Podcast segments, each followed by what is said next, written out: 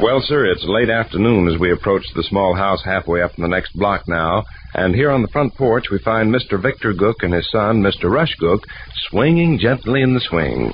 The gentlemen arrived home from office and baseball diamond only a few minutes ago, and they're chatting idly about various unimportant matters. We hear Rush say, Nobody can say for a fact oranges are more delicious than bananas, can they? No. Well, Nicer Scott said it for a fact. Did you paste in one upside this noosh? No, but I felt like it. Baboon. Oranges are more delicious than bananas, he says. Any halfwit knows that. Mm. Smelly Clark took him up on it.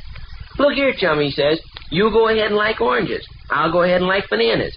As far Who's as horses- in the living room, burglars? Hi. Where you been? Next door. Scott's? Donahue's. I was worried sick. Felt it in my bones that you'd run away with the brickmush man and got married. Uh-huh. I'm still trembling a little. Yeah. Uh, what's his name find you, Willie? Yeah, we made connections over in Tapman's vacant lot. Well, he certainly raised an awful holler in the backyard after you left this noon. Rush, rush, rush. I went out and shushed him up. Mr. Donahue had just come in off in a Kansas City freight drag and was in bed trying to sleep. He's got an awful loud voice on him, that guy. I'll say.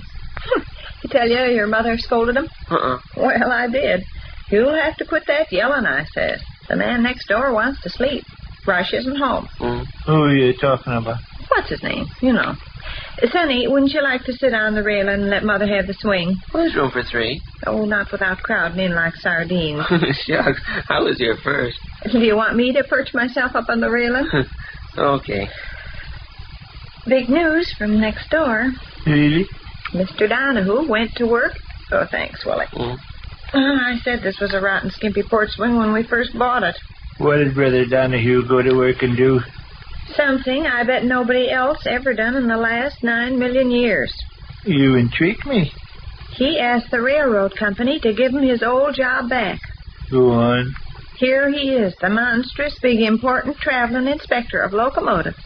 And he sent an application in to the officials requesting they let him go back to being an ordinary engineer like he was before his promotion. I want to know. Astonishing? Eh, Smelly Clark's Uncle Strap once found himself in a I'm telling situation. something, Richard. Oh. Think of the salary part. he returned to his old salary, eh? Of course. Well, quit keeping a fella in suspense. I'm on needles and pins to learn why Simply he was. couldn't stand the gaff. Oh, Simply couldn't stand the gaff. well, I'm surprised. I thought being traveling inspector of locomotives was a lot uh, easier job than running an engine. Uh-uh. No? No, you can't sit down. Traveling inspector of locomotives can't sit down? Traveling inspector of locomotives can't sit down.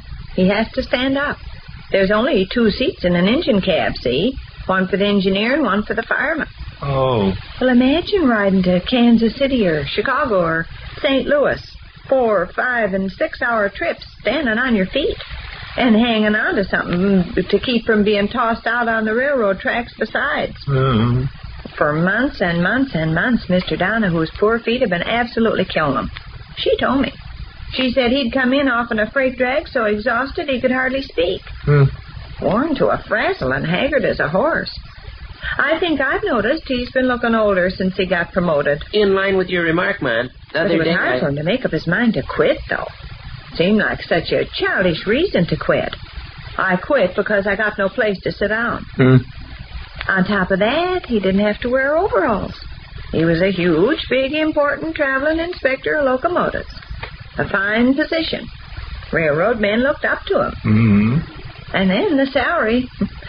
Fella don't want to go back to a smaller salary when he can have a larger salary. Hmm. But Mr. Donahue's made up his mind. He'll take his overalls back and his little salary back and be happy. Well, doggone it, you'd think the engineers and firemen had let him sit in their seat once in a while. Well, it's not done that way, I guess. Traveling inspector of locomotives is supposed to stay on his feet and watch the different gauges and meters and levers and stuff. Huh. Well, think of standing on your feet from here to Kansas City in a sway and lurching freight engine. Hmm. Person has to hold on good and tight to the tender or whatever it is in order not to get thrown right out on the railroad tracks. Hmm. And Mr. Donohue, remember, is no chicken. Of course, he's not old or anything, but he's worked hard all his life and has to take it a little easier anymore. Hmm. Too bad, in a way. Hmm. Too bad. Hmm. Mom, every once in a while, a fireman on an engine has to shovel coal. I should think when he got up to shovel coal, Mr. Danuka would grab his seat. Well, it's not done that way, I guess. Traveling inspector locomotives is supposed to have dignity. It's up to him to keep on his feet. Oh. Tell you another bad thing, Vic, about this good situation he wants to give up. It's uh, Clothes. clothes. Ordinary engineers wear overalls.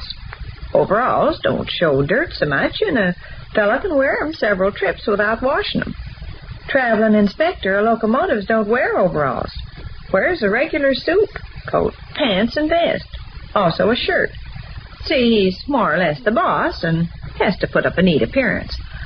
Well, sir, Miss Donahue says you should see his clothes after a run.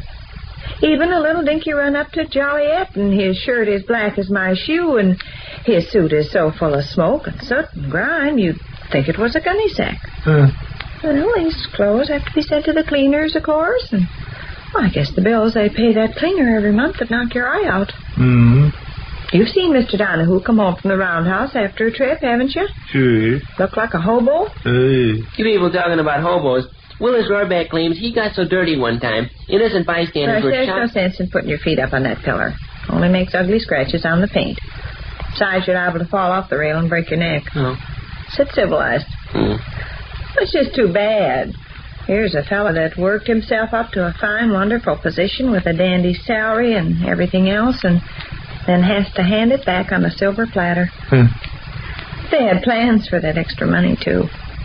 Thought they might even have enough saved by a year from this fall to build a house out on Oakland Avenue. hmm. Well, that plan will go up the flue, of course.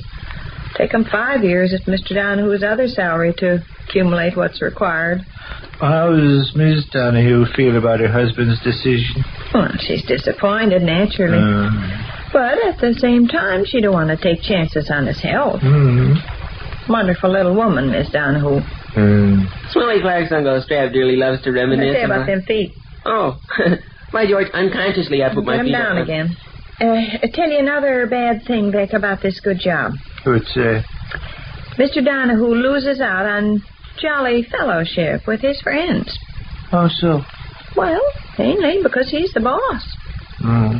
Well, you take it when he makes a trip to St. Louis, for instance. Uh, At the end of the run, a fireman and the engineer go to a restaurant patronized by railroad men. uh huh. Well, Mr. Oh, Donahue, of course, goes along. All right. They go inside the eating place, and the other two fellas sit at the counter. Well, Mr. Donahue ain't supposed to sit at the counter. He's traveling inspector of locomotives. Dignity, see? Hmm. He has to take a table all by himself. Counter is crowded with brakemen and engineers and firemen and flagmen and so on, all laughing and talking and having a high old time. All friends of Mr. Donahue, too. He'd love to join 'em, but he can't. He has to sit at his table with the white cover on it and watch everybody enjoy themselves. Huh. Day after day, that business. St. Louis, Kansas City, Chicago, Joliet, Alton, Peoria, every place. Huh. Oh, Miss Donahue told me it almost breaks his heart. Hmm. So, Uh huh. when you add everything up, it looks like the wisest thing to do after all. Hmm. Too bad, though. Uh, Too bad. hmm.